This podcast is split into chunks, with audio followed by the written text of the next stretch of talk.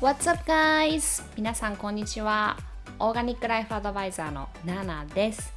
皆さんいかがお過ごしでしょうか？いつもポッドキャスト聞いてくださってありがとうございます。毎週更新中です。オーガニックライフスタイルっていうありのままの心地よく自然に生きることをメインにこちらのポッドキャストではお話ししています。主に健康になること、ビューティー、マインドセット、スピリチュアリティ、自分を最大限輝かせることというテーマでお話ししています。アメリカカリフォルニアロサンゼルスからナナがお送りしております。皆さんもうポッドキャストの購読はお済みですか？購読すると毎週自動的に新しいエピソードがダウンロードされます。ドライブ中や電車の中家事をしている時料理をしている時リラックスしながら聞いてくださいね。はい皆さん。今週1週間はいかがでしたか？はい。こっちはね、すごい街が戻ってきた気がしました。も うこのポッドキャスト、いつ始めたんだっけな？今これ52エピソードとかだと思うんですけど、まあ、約1年ぐらいやってるのかな？本当にポッドキャストを始めた時はもうロックダウン真っ只中っていう感じでなんかそれこそうん。なんかカーフューっていうあの門限とかがあったりとかあのいや信じられないですよね。なんか門限って何みたいな。あの本当にそのガバメントから下ったなんかまあ命令っていうの？命令っていうの？うんオーダーそう。とかがあったりとか本当に1年前を考えたらまあたった1年前だけど本当いろんなことがあったなとあの思いますね。でなんか昨日久しぶりに今これ撮ってるのが土曜日の、えー、昼間なんですけども先週あ先週じゃない昨日そうフライデーナイトだったのであの彼とねあのディナーに行ってきたんですけどなんか本当に初めて1年ここ1年経って初めてマスクをしてない状態でなんかレストランに入ってレストランの席についてオーダーしてってまあ本当になんかねこのコロナが始まる前だったら本当に当たり前だったことがなんかこうマスクをしなきゃいけないっていうのでなんか相手の表情とかが見れなかったりとかなんか人とソーシャルディスタンスって言って距離を取らなきゃいけなかったりとか本当に人を避けて歩かなきゃいけなかったりとか近づいちゃいけなかったりとかなんか本当にそういうなんか私たちな何の次元にいるんだろうっていうなんかまあ不思議な本当に1年だったなと思うんですけどまあそれがまあ普通に戻って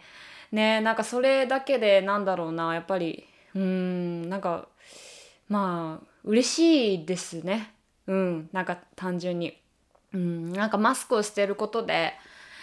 なんかこうこっちが微笑みかけたとしてもこうスマイルを見せたとしてもなんかやっぱり目しか見えないからそれがやっぱり相手に伝わらなかったりとか本当にそれこそなんか LA 来てあ LA めっちゃいいなって思ったのは本当に人がすごく優しくてフレンドリーでなんか例えばコーヒーショップでコーヒー買って待ってる時なんか隣の人がなんかその服かわいいねとかなんかねその髪型かわいいねとかなんか話しかけてくれたりとか本当にそういうたわいもない会話が普通になんかこう知らない人同士とかで生まれたりとかなんかそういうところに私は魅力を感じてて、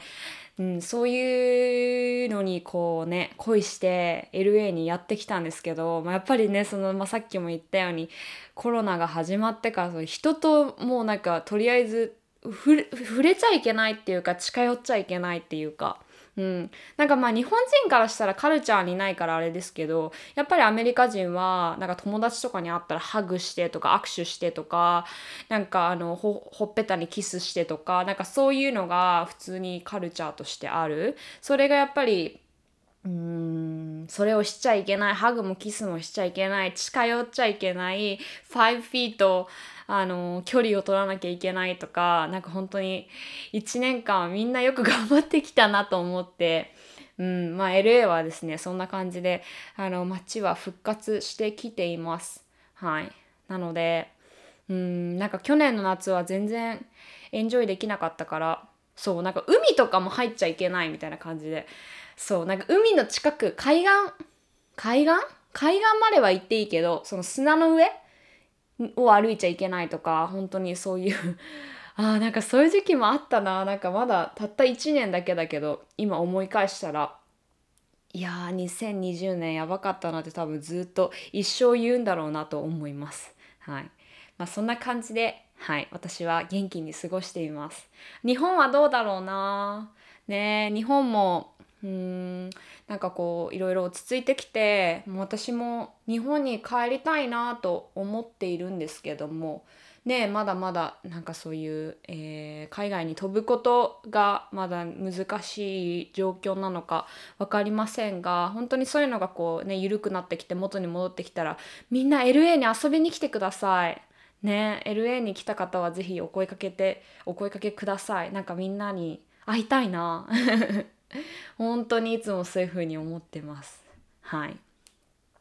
えっとね、今日はね、何話そうかなって考えてて、えっと、先々、ん？違う。いつだっけな？先週かな？うん。あの、ポッドキャストで話してほしいこととかありますか？お悩みありますか？っていう、えー、ストーリーを流して、えー、いくつかご質問をいただいたんですけども、あのー、そう。2日前にね、私、彼との結婚記念日だったんですよ。えっ、と、2年。2年目だったんですけど、まあ、なんかそのこととかを書いてポストとかをしたらなんかこう、えー、なんか夫婦のコミュニケーションだったりとか、あのまあ、パートナーとしてのコミュニケーションだったりとかあとは面白いなって思ったのがその経営者としてのあのコミュニケーションの取り方だったかな。うん、なんかそれ面白いなと思ってまあなんかあのーもちろん私もねなんかすごい人ではないですけどもなんかやっぱりこうあのまあ個人個人ん？個人？ん？自分でビジネスをしているのでなんかそういったやっぱりコミュニケーション人とこう会話することとか人と意見を交わすこととかって本当に日常茶飯事で避けられないシチュエーションだとは思うんですけども、まあ、そういった中で私が意識していることだったりとかあとはあのー、彼、あのー、夫婦としてえー、まあ普段一緒に生活をしてて結婚生活を送ってて、まあ、お互いに意識していることだったりとかなんかそういうのがまあ皆さんの参考になればいいなと思うんですけどもここんな内容でいいのかな？うん はい。もうまさに私たちはもう何でも話しますね。もう、あの、英語にトークアウトスピークアップとかそうトークアウトとかあのいう言葉があるんですけどもうまさにそのトークアウトってその何て言うんだろうなこ例えば例えばなんか心の中に何か思ってることとかがあってそれを貯めてるとするじゃないですか。もうそれをそもそもしないそのトークアウトっていうのはもう心の中に溜まってるものを出すアウトする。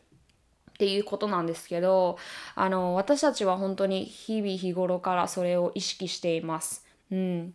なので本当にあの目を見て会話することっていうのがやっぱりすごくすごくあの人とのコミュニケーションの中で大切だなと思うんですけどもなんかやっぱり家族とか、まあ、家族ですねそのやっぱりうん一緒にいることが当たり前とか一緒にいる時間が長かったりとか一緒に住んでたりとかするとなんかその一緒に入れること？うん、なんかその家族と一緒に健康で過ごせることってめちゃくちゃなんかこう当たり前じゃないこと、うん、本当にそれって感謝すべきことでって思うんですけど、うん、でもなんかやっぱりみんな慣れるじゃないですか。あの日常にやっぱり慣れてきてあの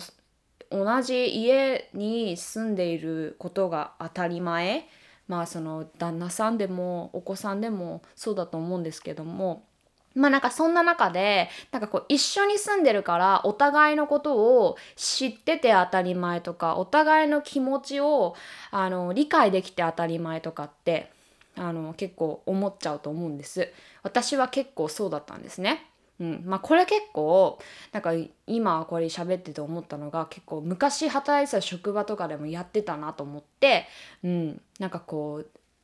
たくさん時間を過ごしている人がいたとしたらなんかこう言わなくても当たり前でしょとかなんかそういう風な考え方が一番に出てきてたなと今考えたら思うんですけどもでも本当になんかそれこそなんか職場の人だけじゃなくて、まあ、夫婦とかあの、まあ、血がつながってる家族だったりとかしてもやっぱり一人一人あの考え方とかも違いますし感じ方だって違いますしなんかそれぞれこううん、違った目線から、まあ、一つの同じ物事だ物事だったとしてもどこから見るかで本当にその物の在り方とか価値観とかって変わると思うんですけどなんかそういうのを例えば近くにいる人に、まあ、自分と同じ見え方がしてるとか自分と同じ考えとか感覚を持っているとかいうことを期待しないっていうのがめちゃくちゃ大切だなと思いますね。なんか本当に私はそれをあの彼と結婚してまあ彼と出会って付き合って結婚して、まあ、今までですね本当に常に思ってます。はい。なんかまあ私と彼とかって本当に極端なんですけど本当に私が彼に出会った時は本当に私は本当に落ち込むところまで落ち込んでいて、まあ、なんか人生やり直そうなんかこうあのポジティブに生きていこうとこう走り始めた時だったんですけど、まあ、私が彼に会った時ってまあ今もそうなんですけどね彼ってもうめちゃくちゃポジティブなんですよ。なんか私がポジティブレベル例えばもう0とかだとしたらもう彼はほんと30ぐらいもう10がマックスだけどもそれを超えて30ぐらいもうめちゃくちゃポジティブでだから同じことが自分たちのもとにこう舞い降りたとして何か起こったとしてでもその受け取り方が私と彼では全く違うんですね。うん、何かこうトラブルがあった。何かアクシデントがあった。私だったらうわマジ最悪とか本当運ないわとかあーってなってた時とかも結構あったんですけどなんかそういう時に彼をパッて見るとなんか彼はなんか本当にいや大丈夫だよ。なんか It's gonna be fine みたいな。もうなんか大丈夫になるから大丈夫だよみたいな。なんか今7こうやってあの生きてるでしょって。もうそれが全てだからなんか本当になんかあのどうにかなるから大丈夫だよっていうふうに本当にとにかく everything's gonna be fine っていう考えがもう常にある彼なんですけど、まあ、私は本当に真逆でもう常に不安症常に不安を感じてる。なんか本当にあこれがこうなったらどうしようあこれが失敗したらどうしようとかあなんかもうあのお金が間に合わなかったらどうしようとかあ仕事なくなっちゃったらどうしようとかなんかもう常に自分が起こすアクションに心配を自分でかけてるみたいな。まあそんな感じだったんですけど、はい、だから本当に、えー、まあ私と彼は夫婦夫婦ですけども本当にそうやってあのー、ねあのお互い違う人間だからやっぱり同じ物事でもやっぱりどうにでもどこからあのものを見るかで誰が見るかで本当にあのプラスにもマイナスにも変わると思うんですね。うん。なんかそういった中で、まあ私はそれで彼から、うん、なんかこの何て言うんだろうな自分のものの見方次第でもうなんか自分がもううわ最悪って思ってる出来事とかが起こったとしてもそれってプラスに変わるなとか、まあ、学んだことの一つでもあるんですけども、まあ、それと同時に、うん、あのー、自分の思っていることだったりとかあの感じていることだったりとかを伝えないと人に伝わらないっていうのを彼に出会ってから学んだんですね。うん、なんか私と彼が大切にしていることは本当に今最初に最初にも言ったようにもう会話することコミュニケーション取ること何を考えてるか何を思ってるか何が嫌なのか何が好きなのかもう全部もうトークアウトするっていうことをまあなんか決めたわけじゃないんだけどなんかそういうふうにあの意識はしてるんですね。うん、でねこれって結構日本人できないと思うんですよ。なんでかっていうともう私も本当にこれが苦手だったから人に気持ちを伝えるとか自分の気持ちを言葉にして誰かにそれを伝えるっていうもうなんかその方法すら分かんなかったっていうか、うん、だから結構今まで私は結婚するまで誰かが何かを言ったらそれに例えばイエス・ノーで返すとか本当にそんなようなやり取りしかしてきてなかったんですよね。うん、だから仕事で例えば「ナナさんこれどう思いますか?」とか言われても今だったら「うんこれこれこうだと思うどんどんどんどんボン」ってこうやって返せるけど、まあ、その時だったら「うんうんまあ別にそれでいいんじゃないですか」みたいな考え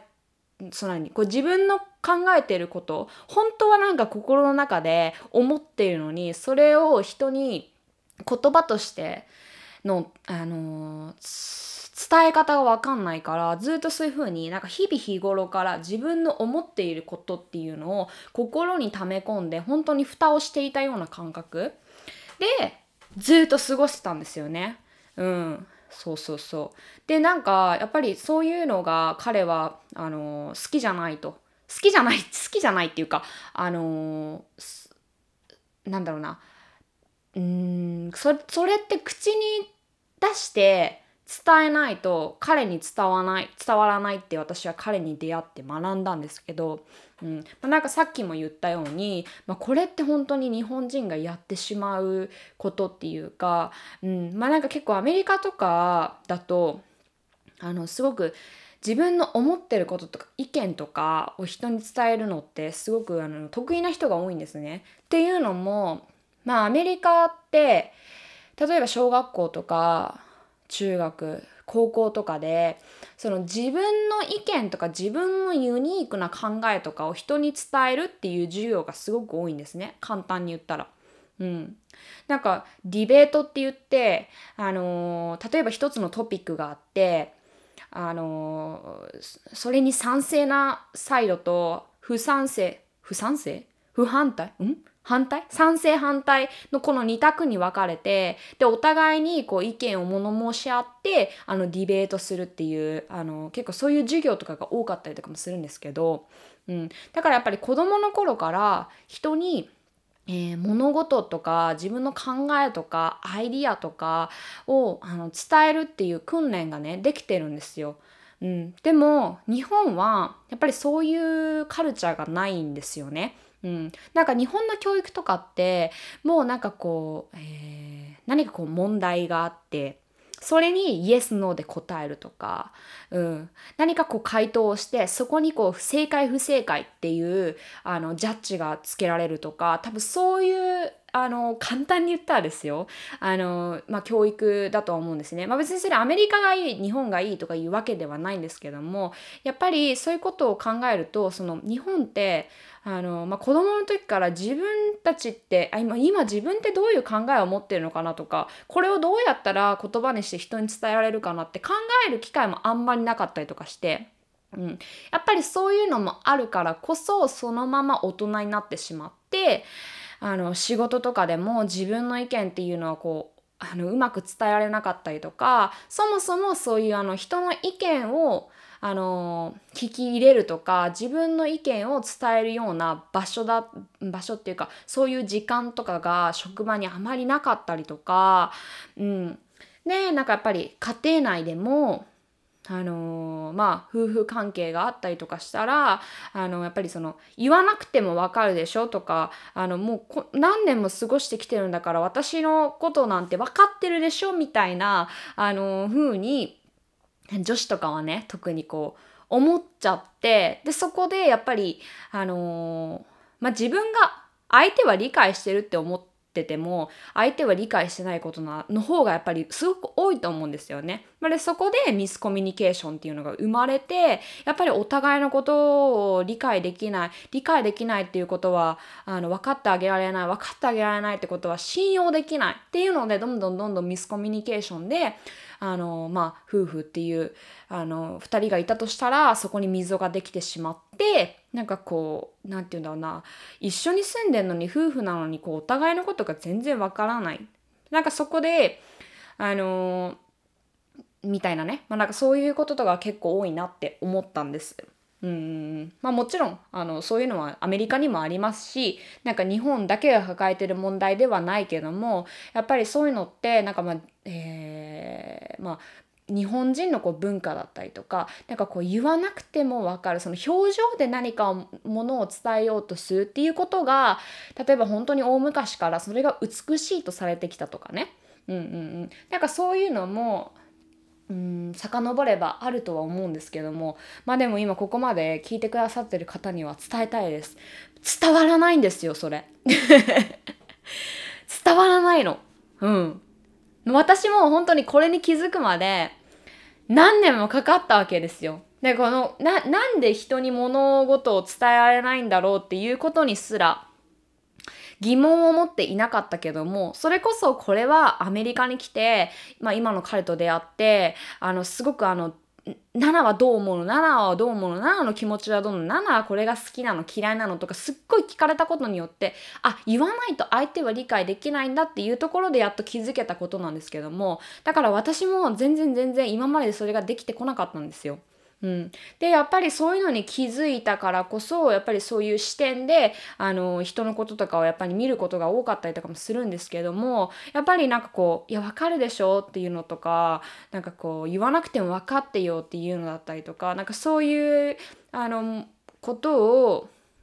うん、誰か他人に求めている。人がこう目に入ってきたりとかしてあやっぱりこういう考えっていうかこう相手が自分のことを理解していて当たり前って思ってる人ってめちゃめちゃいるんだなっていうことに気づいたんですよね。うん、そう。なんかうーん。そうそれをね今日は伝えたかったなって思ったんですけどそう。なんかね私あのたまになんですけどこっちで土曜日の朝にヨガに行ってるんですね。うん、でなんかヨガの先生がなんかすごいあの、えー、日本人のあのすごく綺麗な方で、まあ、その方からあのヨガのクラスを受けさせていただいたりしているんですけどもなんかヨガが終わった後になんかこうみんなの会話でなんかこう旦那さんがこう自分にこうあの何もしてくれないとまあ、例えばその誕生日とか結婚記念日とかあったら、まあ、自分だったらそのサプライズをしたりとかこう喜ばせようなんかプレゼント用意したりとかそういう風にするけどもなんか相手は全然自分にしてくれないと、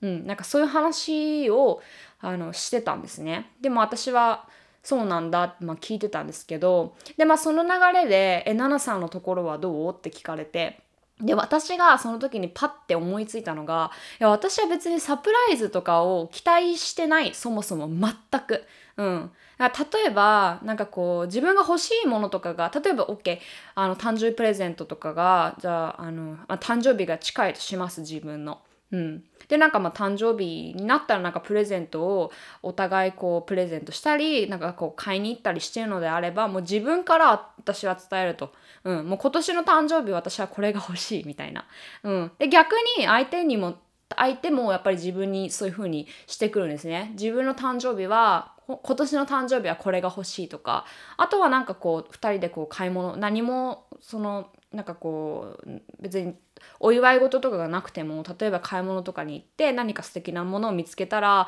ああの僕これが誕生日自分の誕生日にこれが欲しいとか言ってきたりとか本当にその自分が欲しいものだったりとかをあの相手にちゃんと口にして伝える。だから例えばバレンタインの日になって、まあ、こっちだったらあの旦那さんあ旦那さんじゃない男の人が愛する女性にあのバラの花束をプレゼントしたりとかもするんですけどもなんかそれとかも私とかあったら結構言うんですよ。あ、来週バレンタインだから Don't forget the roses とか言って、もうなんかバラバラの花束私にプレゼントするの忘れないでねとか言って、もう自分で言っちゃう。そしたら、なんか私だって変な期待もしないし、彼もなんかもし忘れてたとしたらそれが私が伝えたことによって あの思い出せるしね。うん。って言ってなんかあのまあ私だったらそのなんか自分が言ってないんだったらあの、自分が言ってないんだとしたらそこに、あの、求めて求めるのは違うんじゃないのかなって、まあ、思って私はさらっとそれをあのその方々に伝えたんですけどなんかもうあっちも「ああなるほどね」みたいな感じになってて、うん、だからやっぱり本当にあの、そういう些細なことなんですよね。なんかこう誰かが自分にしてくれて当たり前とか誰かが自分のことをこう思ってくれてとか理解してくれて当たり前とかなんかやっぱりそこに当たり前ってないんですよね。血がつながってようが夫婦だろうが一緒に住んでようがもう何十年の親友だろうが自分の親だろうがそのね分かってくれて当たり前っていう考えは本当に手放すべきだなと思います。なんか本当にそれって自分がやっぱり変に期待してしまうことでもあるし、あのー、やっぱり相手からしてもなんか言ってくれなきゃ分かんないよって思うシチュエーションがある時もあるんですよね。やっぱりそういうところでなんかこうお互いにこうねそこでミスさっきも言ったけどミスコミュニケーションが生まれて水が生まれてっていうこともあると思うからやっぱり自分が口にしていないことは人に求めないことこれは本当にあのー、大切だなと思います。やっぱりまあ、例えばなんかこう自分の誕生日プレゼントこれが欲しいってなんかこれで今さこのこの今さだってごめんなさい こうやって私が今わーって言ったりとかしたらなんかただのわがままな子じゃんなんかただのこう物物が欲しい欲しいみたいなこう自分で伝えるのってどうなのみたいな風に思うかもしれないんですけど自分が伝えたい伝えてないんだったらそのものを欲しいってあのー願っても叶わないってね思った方がいいと思うんですよね。うん、はいっていうのをすごく思いました。なのでなんか本当にそれは、まあ、夫婦間でもそうですし私があの仕事をしている時本当にビジネスをしている時もそうですねやっぱりあの一緒に働いてる子とかそれこそパートナーだったりとかあの一緒にお仕事をする方々にやっぱりちゃんと自分の気持ちを伝える、うんまあ、自分の気持ちを伝えるだけじゃなくて自分も相手の気持ちをちゃんと聞き入れるスペースを持った状態でにいるとかなんか本当にそういうところで本当に会話をする会話をするトークアウトするスピークアップするっていうのは本当に大切だなと思います。でやっぱりこれは日本人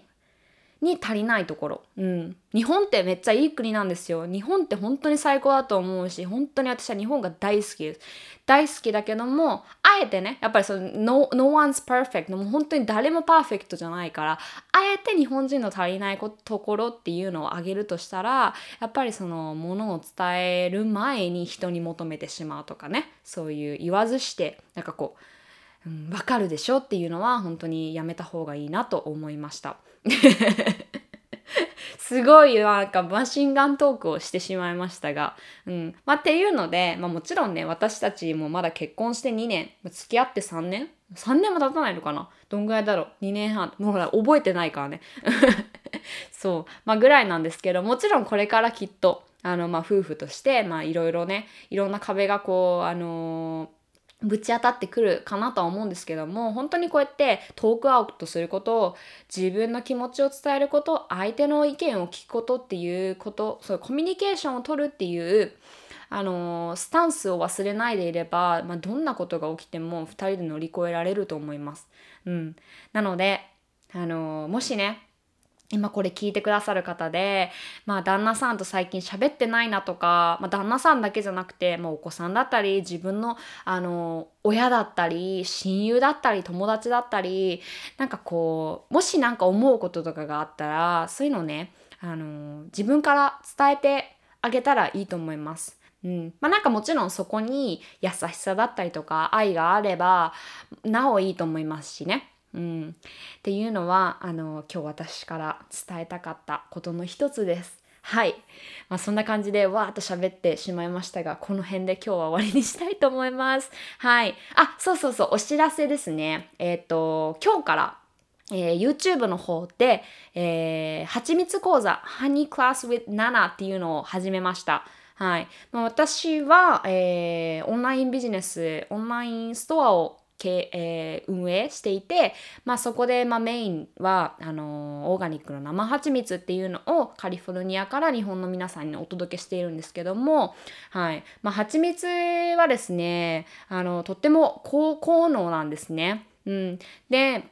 あのやっぱり物によってとか花の種類によってとか色によってとかテクスチャーによってとかそれであの体にあの体に入った時にどう左右左右？もう今日ちょっとすごい噛むな。あのどういうふうにあの左右作用するかっていうのはま変わるんですけどもなんかそういうのをですねあのずっと学びたいって言ってくださったことがたくさんたくさんいらしてですねうん、であのこの、えー、YouTube の方で、まあ、全体公開でじゃああのみんなみんなにこう見てもらえるようにハニークラスっていうのを、えー、ハニー講座っていうのを無料でやろうっていうことを決めました、はい、で今日からもう始まっているので、はい、よかったら、えー、皆さん見てください。はい。なんか甘いものをね食べて甘いものを食べる時って幸せじゃないですか。ほっとすると思うんですよね。やっぱりそれって体に必要なものであってうん。でもちろんその甘いものの質とかっていうのはすごく大切になってくるんですけどもまあそういったこともですね